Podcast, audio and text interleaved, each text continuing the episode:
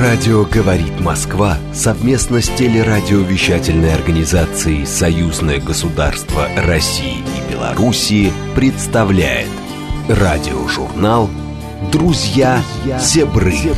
Программа предназначена для лиц старше 16 лет. Добрый вечер, уважаемые радиослушатели. С вами радиожурнал «Друзья Сибры», его ведущий Владимир Мамонтов. И сейчас к нам присоединится тоже человек, тем, кто слушает наш радиожурнал, известный, Вадим Францевич Гигин. Это наш комментатор постоянный, сопредседатель нашего сообщества журналистского «Друзья Сибры», философ, журналист, публицист и так далее. У него сейчас еще одна профессия прибавилась. А какая? Вот сейчас прям новостишка прозвучит. Белорусские новины. Гендиректором Национальной библиотеки Беларуси стал Вадим Гигин – Нового руководителя коллективу нацбиблиотеки представил министр культуры, отметив, что в алмазе знаний работают лучшие люди, настоящие профессионалы в библиотечной сфере. Представляя Вадима Гигина, министр культуры Анатолий Маркевич отметил, что Национальная библиотека Беларуси – главная универсальная научная библиотека страны и системообразующее звено единого библиотечного пространства Беларуси, символ белорусского государства. Вадим Францович, как вы все успевать-то будете? Ну, вы и за общество знания отвечаете, и за философию, и за политику. Теперь вы еще и главный библиотекарь. Ну, вы на разрыв идете. Вы еще и эксперт на нашем телевидении постоянно. Как не включишь телевизор, Гигин на экране. Как вы все успеете? Ну, конечно, а, ничего не будешь успевать, если все это делать как-то а, спонтанно, сумбурно. Мы в Беларуси привыкли действовать по-другому, и на самом деле Данное назначение – это часть определенного проекта организации и усиления информационно-просветительской работы в нашей стране. То есть тот потенциал уже накопленный, который есть э, у общества знания, это прежде всего наши эксперты, те проекты, которые мы реализовываем в различных регионах. И, безусловно, тот потенциал, который есть у Национальной библиотеки Беларуси. Сейчас стоит задача соединения данных двух направлений. И то, чтобы мы привыкли называть библиотеку алмазом знаний, и для того, чтобы этот алмаз засиял по-новому, мы должны ну, сделать такую, как принято говорить, определенную синергию. Угу. И радостно то, что на различных уровнях это понимают. Понимают и наши эксперты, как мне кажется, понимают uh сотрудники библиотеки. uh И самое главное тоже, ну, в том числе главное, то, что это поддерживается руководством страны. То есть это такой проект э, комплексный, значительный. А, кстати, «Алмаз», хорошее название «Алмаз», а оказывается оно непростое, оказывается архитектурно. Кто не знает, в Минске да. библиотека, она же архитектурно так интересно выполнена, такая многогранная, такая сияющая, действительно, подсвеченная по вечерам еще очень красиво. А, действительно, это алмаз такой. Э, Но ну, ведь, наверное, давайте уже раз библиотека, с этого мы начали, давай, давайте проясним такой вопрос. Ну, смотрите, наверное, не сохранением книг вы будете заниматься, вы уже прямо сказали, что не этим, да? Но библиотека да. сегодня... Вот Нет, что, этим тоже... Этим, этим тоже, да, конечно, да, да, да, этим это надо, безусловно. Мы с вами люди культурные, понимаем, книгу надо сохранять, переплетать, э, беречь и в температурном режиме, если она ценная, а особым хранить. Но, наверное, смысл все-таки в том, чтобы как можно больше людей что-то узнали, прочитали, стали поумнее, вот эти вещи. Как вы их видите? Как вы там со школами ли будете больше дружить? Или э, вы сейчас про молодежь вечно говорят, молодежь у нас какая-то меньше читает, решения принимает, а, вы знаете, да и так далее. Владимир Константинович, э, вот наши, так сказать, критики, недруги, когда да. пытаются нас за что-то критиковать, уж я не знаю за что, угу. но они используют такой термин, который мне понравился. Так. Они говорят, что вот э, э, общество знаний теперь на базе библиотеки будут заниматься индоктринацией. А, да, в общем, да, это Ничего это себе! активное, аккуратное распространение тех идей, в которые и мы с вами верим, угу, тех да. идей, на которых основывается наша государственность. Мы каким-то образом некоторое время недооценивали данную работу. Угу. Порой даже стеснялись. Стеснялись слова «идеология». Угу. А вот не так давно, раз у нас такой российско с вами э, проект, да, да, да. Э, наше Министерство образования, я в том числе, и Министерство а, просвещения Российской Федерации встретились в Пятигорске и обменялись опытом. И оказалось, что очень многие задачи для нас актуальны. Что это? Это чтобы наше обществоведение, то есть представление об обществе, опиралось на наши традиции, на наше видение, а не на то, что мы порой слепо, а извините за такой термин тупо, иногда просто перенимаем переносим сюда. Я хорошо помню слова выдающегося французского социолога Бурдье, который когда-то, когда, ну, его начали переводить на русский язык, и он спросил, а что же вам интересно? Ведь я писал, основываясь на опыте Пятой Французской Республики, и э, каждый режим, каждая система, каждая модель, э, они уникальны. Мы хотим, чтобы не только новое поколение, но где-то нужно поправить представление и нашего поколения, uh-huh. и чуть людей постарше. Uh-huh. Вот этот ушел термин цивилизованные страны. Любая страна цивилизованная. Нам надо искоренить те какие-то перехлесты, которые возникли. Возможно, они даже были неизбежны, возможно, даже они объективно возникали.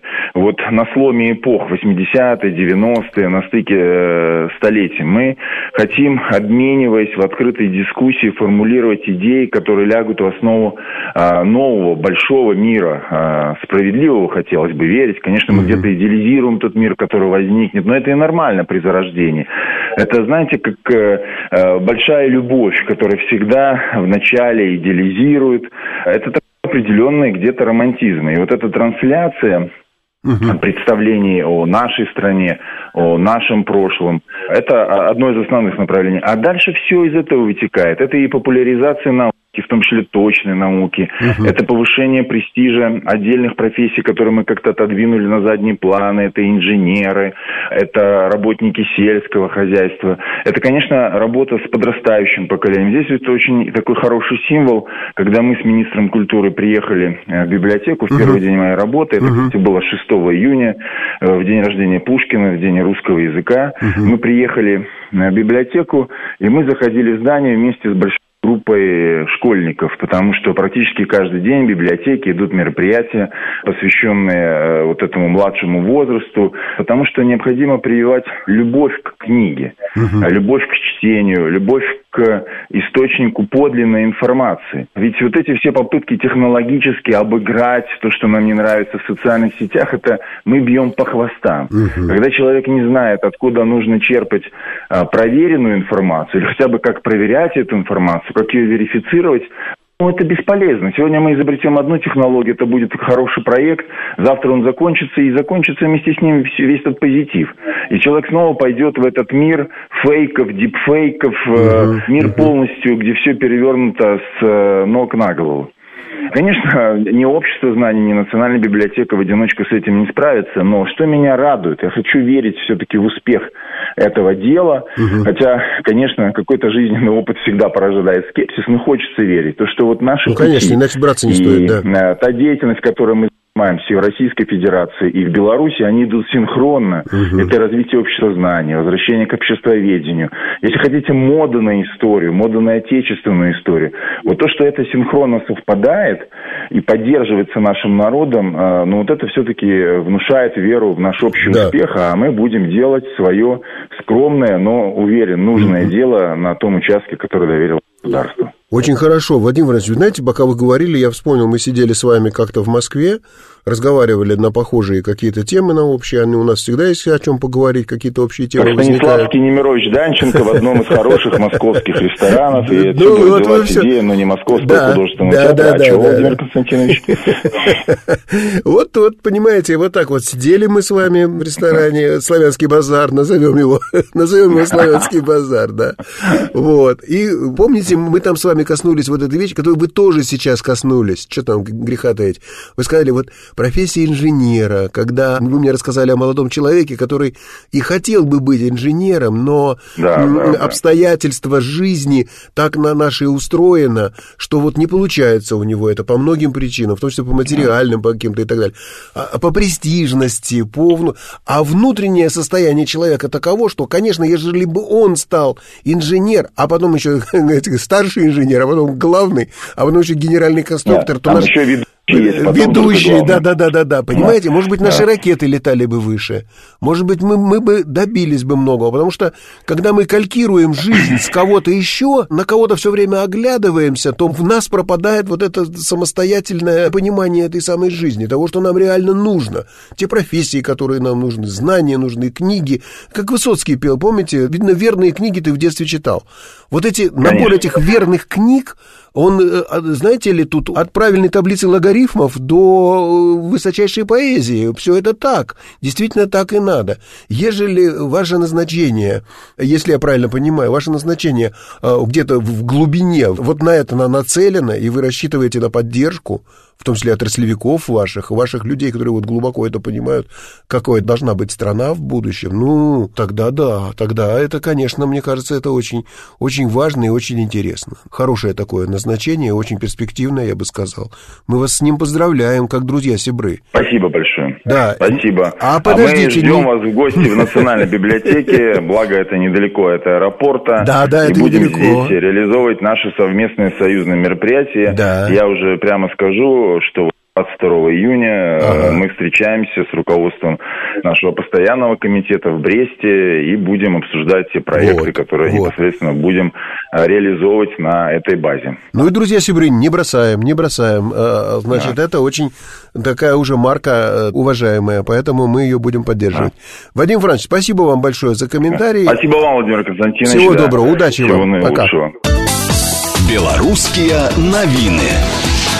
Глава Беларуси объяснил помилование Протасевича. Президент Беларуси Александр Лукашенко помиловал одного из основателей телеграм-канала «Нехта», признанного в республике экстремистским, Романа Протасевича, так как он признал неправильность своих поступков и сделал все, что обещал – это не потому, чтобы не попасть в тюрьму. Он признался, что неправильно поступил. На фронте он не был, никого не убивал, сказал Лукашенко, отвечая на вопрос, почему принял решение о помиловании Протасевича и россиянки Софьи Сапеги, сообщает агентство «Белта». По словам главы государства, Протасевичу были поставлены условия, и он их выполнил. Эту новость я попросил э, прокомментировать э, друга и себра Андрея Евгеньевича Кривошеева. Он руководит э, большим холдингом «Вечерний Минск», туда входит, и интернет туда входит, и радио большое. Известный белорусский журналист. Добрый вечер, Андрей Евгеньевич. Ну, как встречена эта новость о том, что помилован, в общем, один из самых таких ярких персонажей белорусской тревожной осени 2020 года, Протасевич. Вот как вы на это смотрите? Смотрите? Как вы, как вы это встретили? Вы и не только вы. Добрый вечер, Владимир Константинович, добрый вечер, э, все наши радиослушатели. Э, сразу скажу, что воспринята эта новость неоднозначно. неоднозначно. И неоднозначно даже ну, в такой нашей патриотической среде uh-huh. журналистов, блогеров, общественных деятелей, лидеров общественного мнения. Я объясню почему. Потому что на самом деле те ресурсы, которые создавал Протасевич вместе со своими подельниками, нанесли реальный вред и серьезную травму глубокую нашему обществу. Напомню, что они публиковали личные данные э, журналистов, э, преподавателей, врачей, то есть организаторов избирательной кампании, их детей э, устраивали травлю и в интернете, да и хватало сумасшедших офлайн в реальной жизни, которые по их наускиванию шли громить квартиры, имущество наших коллег. В частности, вот Роман Руть после того, как журналист СБ «Беларусь сегодня», крупнейшего печатного медиахолдинга, после вот таких наускиваний ему сожгли машину прямо под его окнами, окнами, и это ритуальное практически сожжение mm-hmm. наблюдал в том числе и его ребенок. То есть это, ну, реально враги, э, которые э, нанесли э, серьезный ущерб Беларуси. Причем не только вот с точки зрения буллинга и травли, но я напомню, что задержание Романа Протасевича после посадки самолета Райнер в Минске использовали западные наши соседи, западные наши визави для того, чтобы закрыть воздушное пространство над Беларусью и ввести санкции против крупнейших наших перевозчиков. А уже это напрямую отразилось на правах, интересах и возможностях сотен тысяч минчан и белорусов их свободе передвижения. Вот. Правда, справедливости ради надо сказать, что значительная часть белорусов понимает мотивы, которыми руководствовался президент Беларуси, подписывая это помилование и на Протасевича, и на Сапегу, и президент об этом тоже сказал. Э, во-первых, они деятельно э, признали свою вину и искупили ее, извинились, они, э, значит, помогали следствию, вскрыли все те ячейки спящих экстремистов и террористов в Республике Беларусь, которые оставались, описали ситуацию вот с этими экстремистами беглыми в странах Европейского Союза. Они работали в информационном поле, пытаясь искупить свою вину, объясняя истинные мотивы угу, своих угу. кукловодов или своих Хозяев. спонсоров, доноров. Э, вот, то есть э, частично, как мне кажется, это мое личное мнение, угу. частично свою вину они искупили, а что касается тех гадостей, которые совершили страны Европейского Союза, коллективного Запада, Соединенные Штаты Америки, я думаю, они совершили бы и без таких, как Роман Протасевич угу. и Софья Сапега, они бы просто нашли других исполнителей. Поэтому логика в этом помиловании есть, но повторюсь, что она неоднозначно воспринята белорусским обществом. Понятно. С одной стороны, э, гуманизм, который присущ белорусам, угу. а с другой стороны, требование справедливого возмездия за реально совершенные преступления, которые так и классифицируются законом. Но, с другой стороны, с третьей уже стороны, угу. это угу. показывает, что в белорусском обществе идет э, живая дискуссия о том, о движениях власти, о соразмерности наказания, о э, том, как э, нужно работать с нашей диаспорой за границей, угу. о том, какие проекты нужно реализовывать внутри. Это говорит скорее о здоровье белорусского гражданского общества. Это Понятно. плюс. Понятно. Андрей, скажите, пожалуйста, а вы Протасевич это до всех событий как-то знали? А с ним общались, видели его вообще, этого парня? Нет, я видел его только в информационном пространстве. В информационном Там, э, пространстве, Особенно да. вот нашумевшие его фотографии на Донбассе, да, да, да, да, да, да, где он взял в руки оружие, заявляя, что он при этом является журналистом. Потом, как выяснилось, угу. и это, кстати, установило белорусское следствие совместно со следствием Донецкой и Луганской Народной Республики, он действительно просто позировал. То есть он не ну, да. Да, стрелял, не виновен в убийствах, пытках и российских граждан, и граждан Украины, проживающих в Луганской, Донецкой народных республиках. Да. Это было, конечно, смягчающим обстоятельством, но э, мы не рассчитывали, что он будет соблюдать, будучи врагом белорусского государства на том да. этапе, какие-то этические стандарты журналистики, по которым журналисты не могут брать в руки оружие. Против нас поверьте, в 2020 году и после этого воюют без всякой там этики и без э, всякой морали, человеческой даже. Кстати, это один из аргументов, почему э, часть прогрессивного патриотического белорусского общества э, так с тревогой восприняла э, помилование и Протасевича, и Сапеги. Потому что многие считают, что такие люди без этики, без морали, без человеческой э, нравственности не перевоспитываются. Это просто затаившиеся э, угу. враги. То есть вы ему не поверили, да? Вы, Часть вы, белорусов, да, ему не поверила. Это, это абсолютно правда, и все его раскаяние считается э, деланным.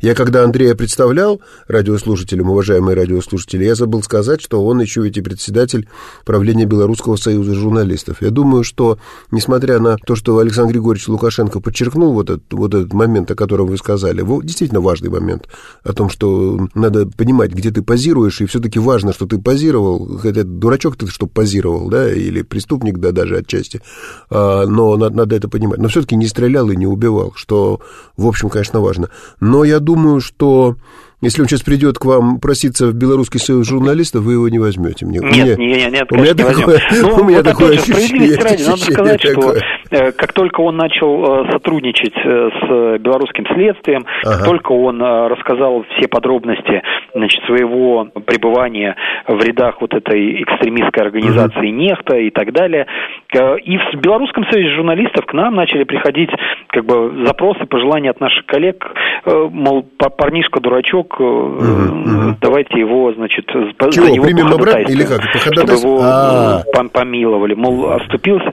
То есть вот это вот человеческое сочувствие даже ну, к да, поверженному врагу, да, и тем более к поверженному врагу, оно живет в белорусском обществе, в такой нашей угу. глубинной христианской традиции. Да. Понимаете? И милость к падшим призывал, с учетом того, что совсем недавно мы отмечали День русского языка, день рождения Александра Сергеевича Пушкина, и милость к падшим призывала. Это вы сейчас, вы сейчас, да, и Пушкина, вверх процитировали, то верно, но и Сапегу имеете в виду, да, как, в общем, да, да. девушку русскую, скажем так, по своему происхождению, я так понимаю, правильно ведь? И, ну, и, она и считается участвуешь... белорусской, и на этом основании ну, да, вмешивалось ну, да. наше информационное пространство, но, да, у нее паспорт гражданки Российской Федерации, и как бы она там определенное время проживала на Дальнем Востоке, с чем связано вот приморского губернатора такое пожелание забрать ее. Ну, я думаю, он ее там перевоспитает. Все-таки дальневосточники не так устроены. Здесь не всегда понятна реакция наших российских коллег-журналистов, которые вот тоже там, да, мол, Рома Протасевич, это ваш злодей и негодяй, и вы им занимаетесь. А вот Запега, раз у него паспорт гражданки Российской Федерации, она наша, и, значит, отдайте ее нам, и пускай за свои там преступления она отвечает в России. Ну, это тоже не совсем правильно. Ведь согласитесь. Но меряют же не по паспорту. Вот не именно. всегда по паспорту. Вот Нужно именно. оценивать поступки того или иного человека.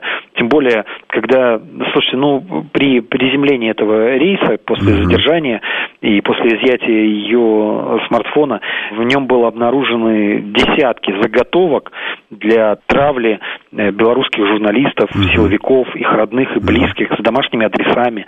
Ну, просто поставьте себя, наши уважаемые слушатели, на да, место на вот место этих людей, учителей, врачей, то есть тех, кто работал в избирательных комиссиях, участвовал в выборах как организатор выборов. Вот представьте, что ваши домашние адреса, место учебы ваших детей, ваших детей маленьких да, да, да. сливаются в эти экстремистские сообщества, где есть, э, наверняка есть сумасшедшие, которые готовы прийти с враждебными целями в садик или школу к вашему ребенку. Вот как относиться к таким информационным террористам, экстремистам? Вот, Андрей, я с вами совершенно согласен э, по одной такой причине, очень важной, потому что для меня, например, враги Беларуси и враги России, это на, в 99,9% случаев это одни и те же люди. Согласен. Вот это очень важно. И мы с вами это как-то не только, не то, что мы это выучили, или это какая-то такая секта у нас такая, значит, в которой мы в это верим и молимся какому-то идолу. Нет, дело не в этом. Дело в том, что это, это и есть справедливый совершенно подход, и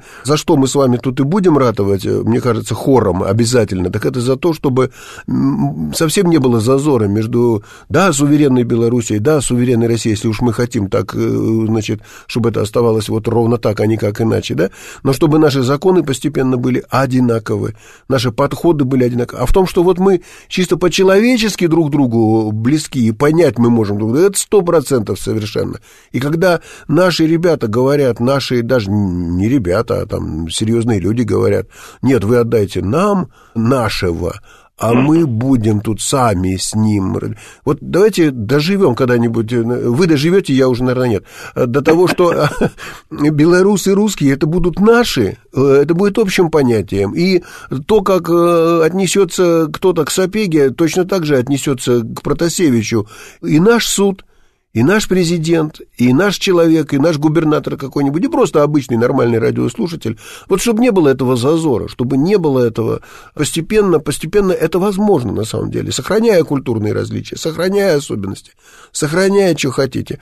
Но мы так привыкли у себя в друзьях-сибрах, мы так, собственно, и понимаем, мне кажется, если вы конечно, меня, меня конечно, не поправите сейчас, да, да, да, вот мы так привыкли и будем потихонечку, как умеем, это дело продвигать и дальше. Андрей, всего вам самого доброго. Спасибо большое Спасибо. за комментарий. Всего наилучшего. Спасибо, всего доброго. Про серьезные вещи мы поговорили. Впереди у нас тоже серьезные вещи, но такие внутриполитические, скажем так, более а, ну, а пока послушайте новости на радиостанции «Говорит Москва», а мы с радиожурналом «Друзья Сибры» через несколько минут к вам вернемся.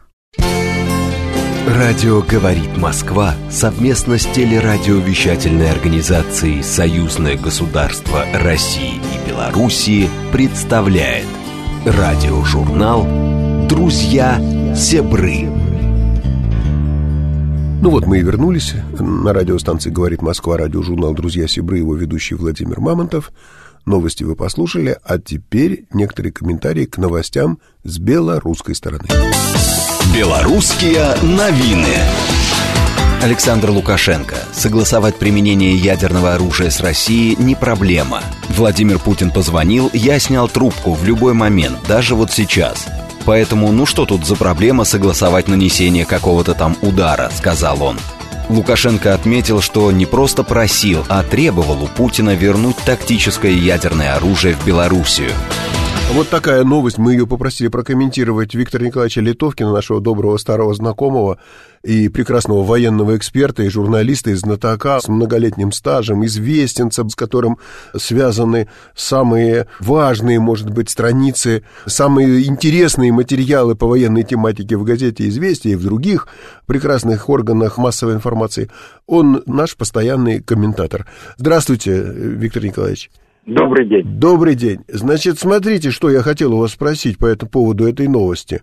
Немножко все-таки понимаю, что процедура принятия подобных решений, э, серьезных решений о применении а, а, так, таких видов вооружения, оно, в общем, составляет, наверное, скажем прямо, государственную тайну в известном смысле. Но опираясь на опыт богатый житейский, на международный опыт, на, на наш собственный опыт союзнических взаимоотношений в союзном государстве и так далее, я вот думаю, а как все-таки подобные решения принимаются? Кто с кем может о чем договориться? И, насколько я понимаю, здесь должен быть какой-то или консенсус, или прописанные строгие правила. Уж больно серьезная серьезное дело? Безусловно, это очень серьезное дело, и э, без президентов такие вопросы не решаются. И я думаю, что Александр Григорьевич, когда говорил, что я позвоню э, Владимиру Владимировичу, он в любом случае возьмет трубку, безусловно, у них есть прямая связь, и они договорятся между собой, да, но это есть процедура принимают решения президенты, а потом дальше идут начальник министра обороны, начальник генерального штаба, ну и соответствующие начальники, которые выполняют их приказ, их распоряжение и раскодируют какие-то цепи, и тогда происходит э, пуск, э, ну, в России стратегической ракеты, в Беларуси, например, той же ракеты «Искандера-М» с ядерной боеголовкой. Должно произойти так – да, процедура примерно такая. Я, как вы понимаете, тоже не владею государственными тайнами и такими да. секретами. Да если бы вот. владели, мы бы не выдали, правда, Виктор Николаевич? Мы Нет, же никаких не выдали бы я не выдаю, потому что за 30 лет службы в вооруженных силах я никогда не был допущен к государственной тайне. Ага. Вот, поэтому я этих тайн не знаю. Но думать, представлять это из своего опыта и, и знакомства с многими вещами, ну, никто не запрещает. Это правда. Угу. Но я хочу сказать, что вот, понимаете, вот сегодня на Западе поднялся огромный шум по поводу заявления Александра Григорьевича Лукашенко и того, что э, на территории Беларуси размещено ядерное оружие российское. Вот, что я хотел по этому поводу сказать. Да, да. Вот, это, конечно, размещение нашего оружия ядерного на территории Беларуси, это хорошая новость для союзного государства, но и плохая новость для Польши, для НАТО, для Соединенных Штатов. Почему для них плохая? Потому что Соединенные Штаты потеряли монополию на размещение ядерного оружия за пределами своей страны. 30 с лишним лет ядерное оружие американское находилось и находится на территории Европы в пяти странах. Италия, Бельгия, Нидерланды, Германия, Турция. Там 150 где-то примерно бомб свободного падения Б-61. Американцы обучили своих э, вассалов, летчиков применению этих бомб. Они оборудовали их самолетами и аппаратурой для применения этих бомб. Более того, в нарушение договора о нераспространении ядерного оружия в НАТО есть комитет ядерного планирования, куда входят все страны, кроме Франции. И они вот там на этом комитете разбирают планы применения ядерного оружия против нашей страны, против Беларуси, ну, в общем, против тех, кто с ними не согласен. А тут появляется ядерное оружие рядом с их базами да, рядом с их системами наведения, с их э, аэродромами, с их самолетами, которые могут принести эти бомбы, и даже рядом с этими бомбами. Ну, примерно вот так, как Южная Корея, да, да находится да, Северная да. Корея, и американцы ничего не могут с этим делать. Они-то, вы помните, наверное, как 45-й президент Соединенных Штатов Дональд Трамп подгонял к берегам Северной Кореи три авианосные ударные группировки, чтобы как он говорил, превратить Северную Корею в радиационное поле, да? Но да. он ничего не смог делать. Почему? Абсолютно, Потому да. что боялся, что Северная Корея нанесет удар по Южной Корее, где находится американская база. Кстати, она находится 20 километрах от границы между Северной и Южной Кореей, и, конечно же, американским солдатам не поздоровилось. Угу. Вот теперь ядерное оружие находится на территории Беларуси. В первую очередь оперативно-тактический ракетный комплекс «Искандер-М», у которого есть такая боеголовка. И американским частям на территории Польши, как и самой Польши, уже не очень уютно. И поэтому Столтенберг брызгает слюной и говорит о, об агрессивности Белоруссии и России, да, против них. Да, да, То, да, что да, у да, них да, да. 150 бомб на территории это не Европы. Ну, это же ерунда, это да, же они не агрессивные, право. они не агрессивные, могут да, это- размещать все, что хотят, и угрожать России с Белоруссией. А то, что Россия и Беларусь защищаются, что они проводят мероприятия по сдерживанию этой агрессии, ну, это безобразие, это же недопустимо. Как же так? Великие страны имеют право что-то делать, да, по сложившимся как бы правилам, которые они сами придумали, а никто больше не имеет А больше права. никто, да, Это как да, да. пословица, значит, то, что может Да. Цезарь не, не имеет права жена Цезаря, да? Но мы не жены Цезаря, мы самостоятельные суверенные государства, которые имеют полное законное право защищать себя, свои национальные интересы. И кто бы что бы там на Западе не говорил, извините, я не знаю, можно ли в эфире союзного государства произносить эти слова, но нам плевать на них, да, на их мнение. Можно, Вот. можно, можно, можно. Можно, да? Можно, Ну, можно. Да, Вот. только там пословица, что позволено Юпитеру, то не позволено быку, а жена Цезаря вне подозрений. Так что Ну да, мы тут, ну, разберем, мы тут так. разберемся. С латинскими пословицами мы разберемся, так же, как с российскими Да. и с белорусскими.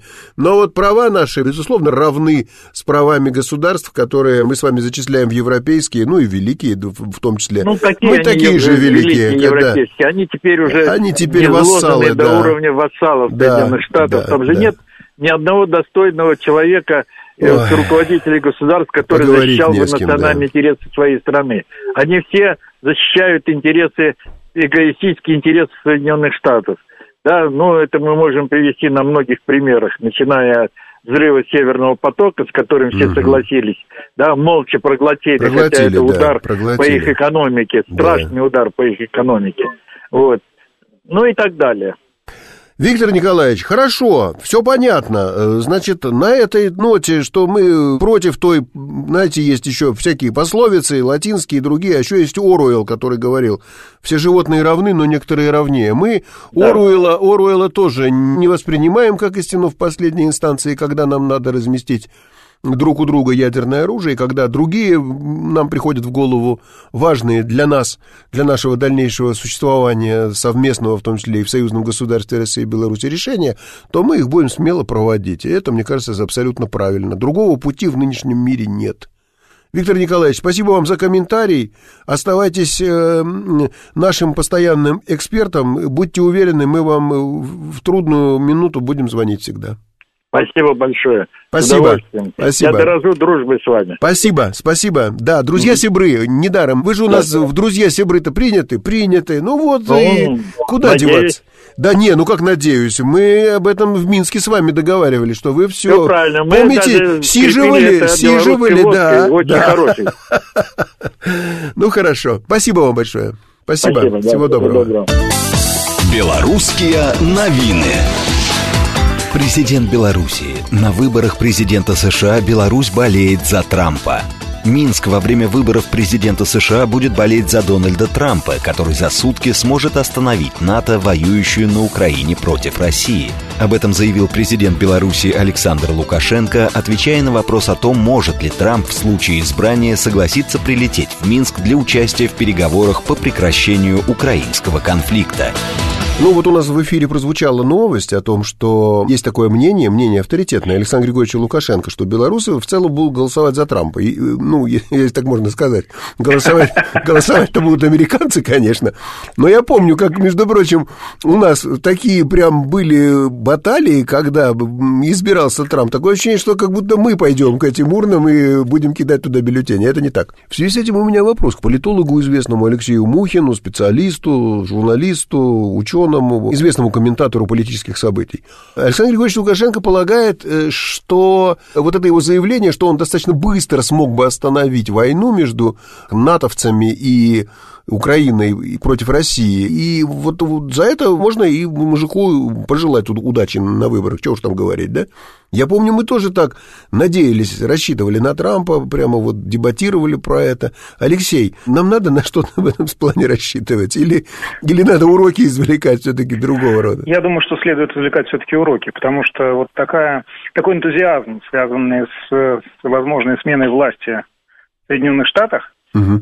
он, в свою очередь, связан с политизацией гражданского общества. То есть мы в лучшем виде исполняем то, что раньше называлось homo sovieticus угу. и homo politicus. Ну, скорее в нашем случае homo politicus, потому что политизация гражданского общества, она позволяет ему испытывать эмоции, сопричастность к мировой политике.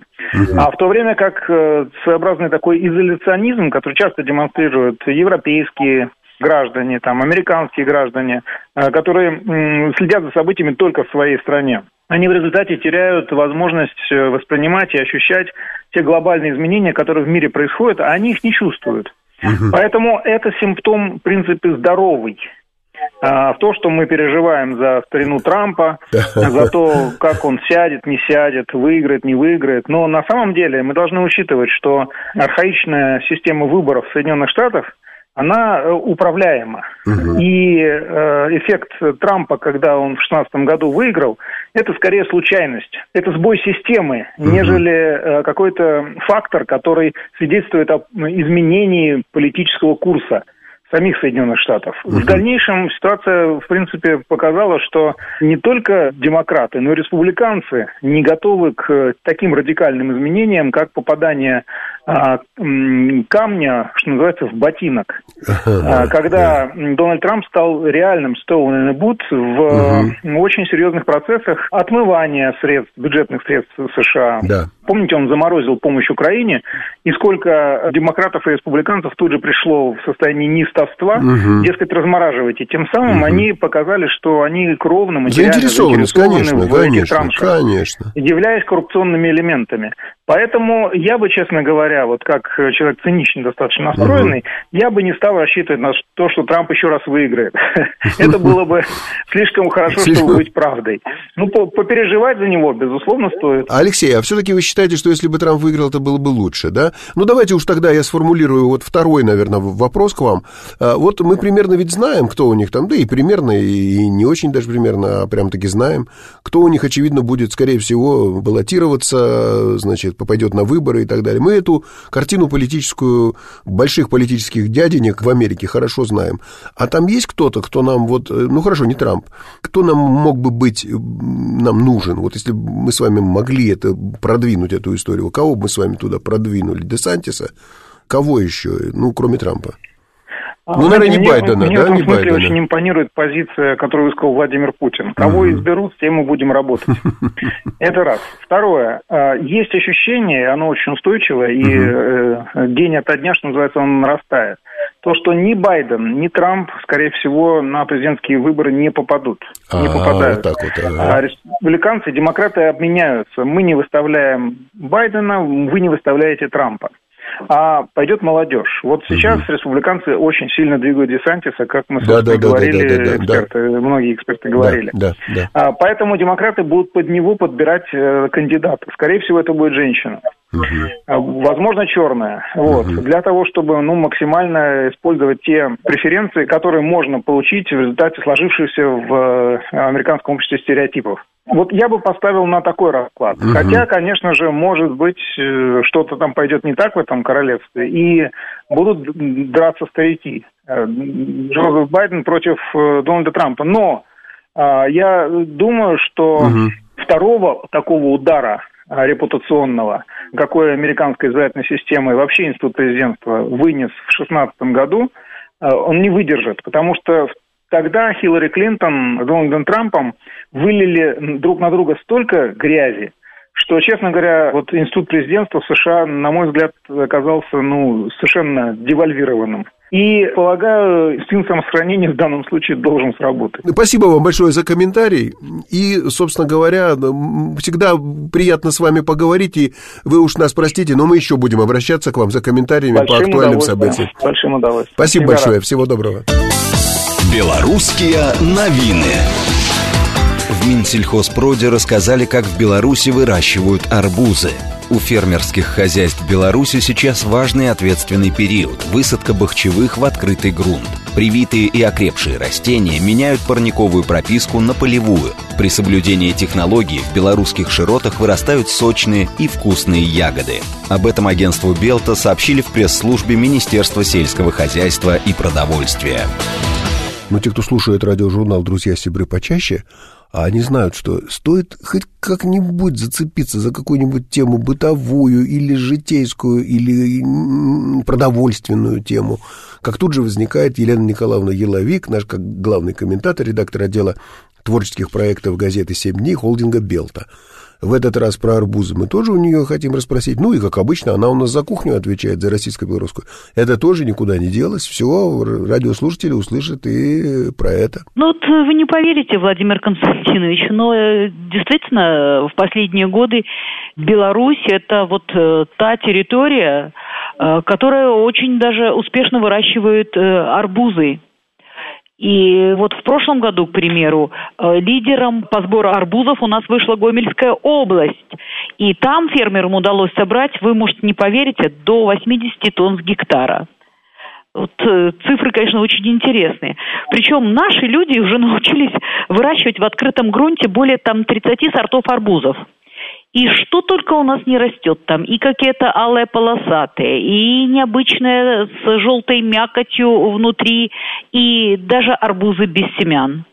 У нас специалисты вообще считают, что в связи с тем, что климат изменился, бахчеводство это стало таким перспективным направлением в стране.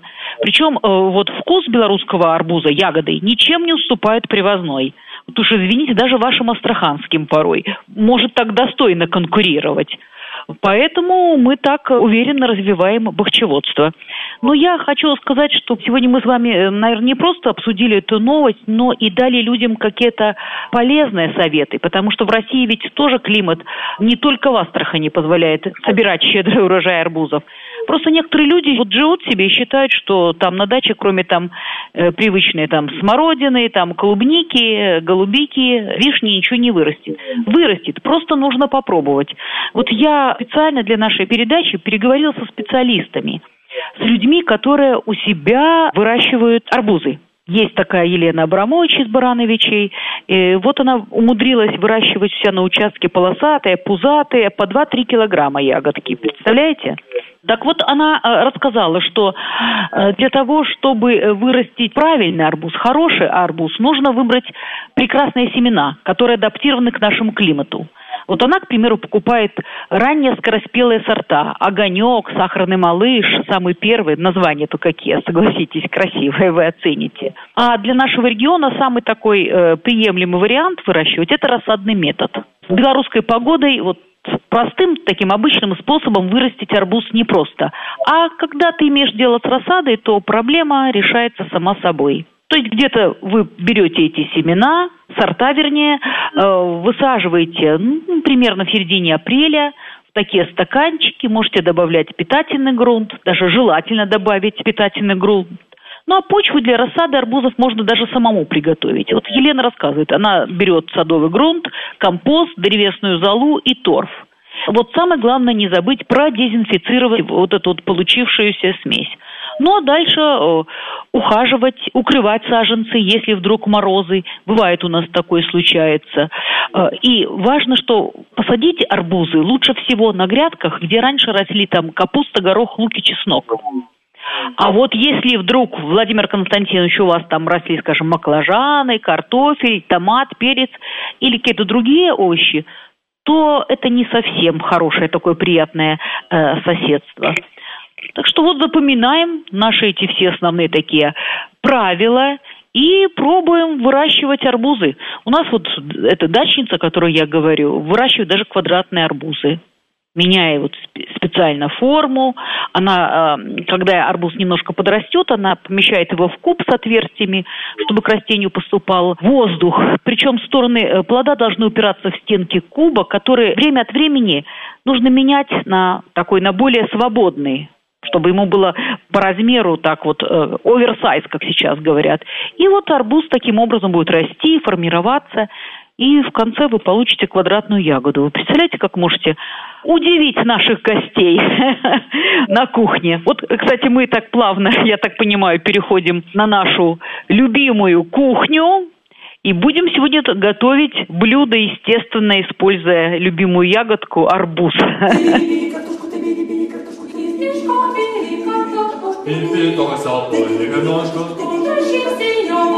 Хуткая лыжка. А готовить мы с вами, Владимир Константинович, будем сорбет из арбуза и лимона. Доставайте свой любимый блокнотик, я думаю, уже исписанный за все это время полезными и классными рецептами белорусской кухни, я бы даже сказала, белорусско-российской. И запишем мы рецепт, как приготовить сорбет из арбуза и лимона. Как всегда, я подчеркиваю, что, скорее всего, это у нас будет блюдо без сахара. Но если есть такие сладкоежки, которым оно покажется пресным, то никто нам не запрещает добавить слегка посыпать сахарком. Итак, вы готовы. Значит, записываем. Нам понадобится продуктов-то всего ничего. Арбуз, вернее его мякоть. Я так думаю, что одного такого среднего арбуза вполне достаточно. Лимон, понадобится, ну, где-то половина штуки. Ну, вообще, лимон целый и кокосовая стружка. Она желательна для подачи, ну, вот придает какую-то такую изюминку и эстетику потом блюду. Продукты у нас по списку собрали. Значит, мы занимаемся, собственно, ягодой. Освобождаем мякоть арбуза от косточек и нарезаем небольшими кусочками нарезали, затем от лимона отрезаем примерно два кружочка толщиной 1-2 миллиметра.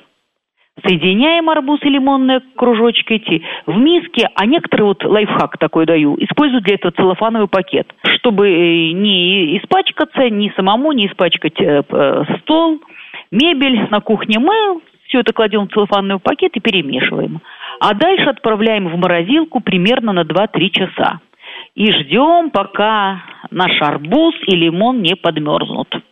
Подмерзли, мы все это достаем из морозилки и желательно взять глубокую такую чашу блендера и начинаем измельчать всю эту нашу массу на высокой скорости. На высокой скорости, подчеркиваю, примерно 2-3 минуты, пока вся эта масса не станет такой однородной.